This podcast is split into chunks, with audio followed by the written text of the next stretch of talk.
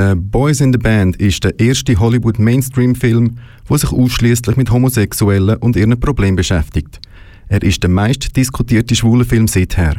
Viel Cast von schwuler Seite damals, heute größtenteils ein historischer Meilenstein für die Gay-Community.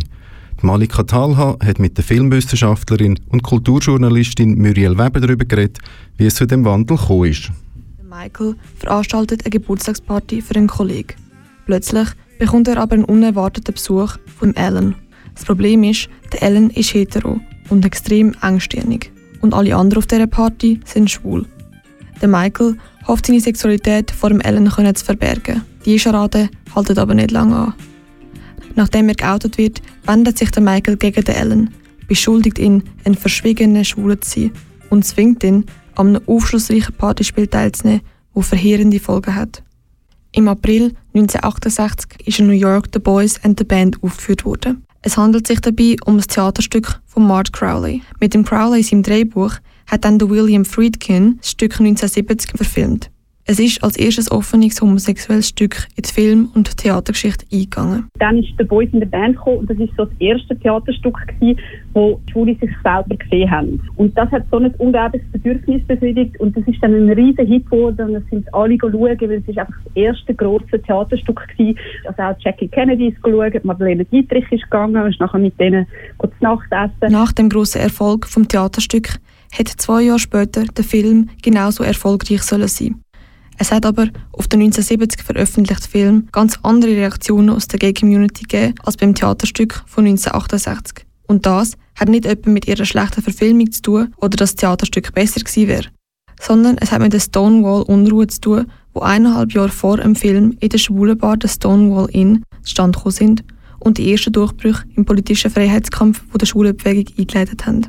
Ich habe Muriel Weber, Filmwissenschaftlerin und Kulturjournalistin, gefragt, wie die Sicht aufs Stück und den Film sich rein durch die Aufstände so haben können verändern Und der Film ist dann 70 rausgekommen, also zwei Jahre später und einfach genau nach diesen Stonewall Riots. Und in dieser Zeit ist dann einfach ein Stolz darauf, schwul zu sein und sich nicht mehr zu verstecken und sich nicht mehr zu schämen entstanden. Und wenn du halt den Film schaust, dann siehst du sehr fest, dass es einfach auch sehr viel um Selbsthass geht. Im 70 dann ist das einfach, wo die schwule Bewegung entstanden ist und der Stolz darauf, endlich sich nicht mehr verstecken, dann hat der Film einfach nicht mehr gepasst. Die Stonewall Riots sind nicht ohne Grund um die Zeit zustande gekommen. Die rechtliche Lage hat damals nicht sehr gut ausgesehen für Homosexuelle. Von den äh, Psychologen und von den Psychiatern ist Homosexualität auch als Krankheit angeschaut worden. Es hat die Conversion Therapy gegeben, also man hat auch mit Elektroschock Homosexualität behandelt. Und es ist sehr normal, dass die Polizei zu der Bar gegangen ist und dann haben die Leute von der Bar am die Polizei bestechen, damit sie die Leute nicht zusammengeschlagen haben. Und wenn sie das aber nicht gemacht haben und kein Geld gegeben haben, sind die Leute häufig zusammengeschlagen worden. Es hat dann in den letzten 50 Jahren wieder einen Wandel gegeben in der Sicht auf den Film. Der Skandal hat sich geleitet und der Film wird heute von der Gay-Community wieder als Kultfilm gefeiert.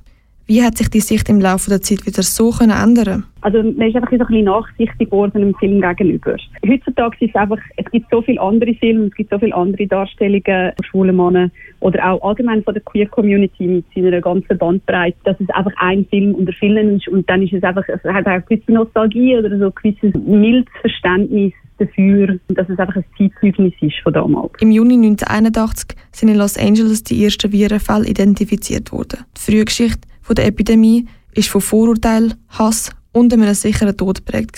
1982 wird der Name AIDS offiziell. Nicht mal zwei Jahre später hat nachher die AIDS-Krise angefangen. Also die Generation von schwulen Männern und Transsexuellen und die ganze Queer-Community, die sich angefangen hat, Recht erkämpfen, sind nachher die die wirklich mit voller Wucht vom, vom AIDS-Virus getroffen worden sind und viele sind gestorben. Es hat neun Charaktere im Film und von vier von diesen neun Schauspielern hat, hat, man gewusst, dass sie schwul sind und alle vier sind nachher an AIDS gestorben. Das zeigt einfach auch, dass eine ganze Generation von schwulen Männern eigentlich weggestorben ist und zwar genau die Generation, die es erstmal geschafft hat, sich recht zu erkämpfen. Und für das steht der Film halt auch.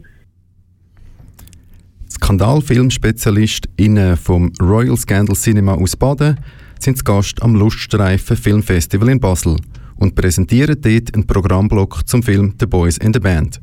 Die Filmwissenschaftlerin und Kulturjournalistin Muriel Weber wird den Film einführen und besprechen. Du kannst ihn dir heute Abend im neuen Kino Basel am 6 Uhr anschauen.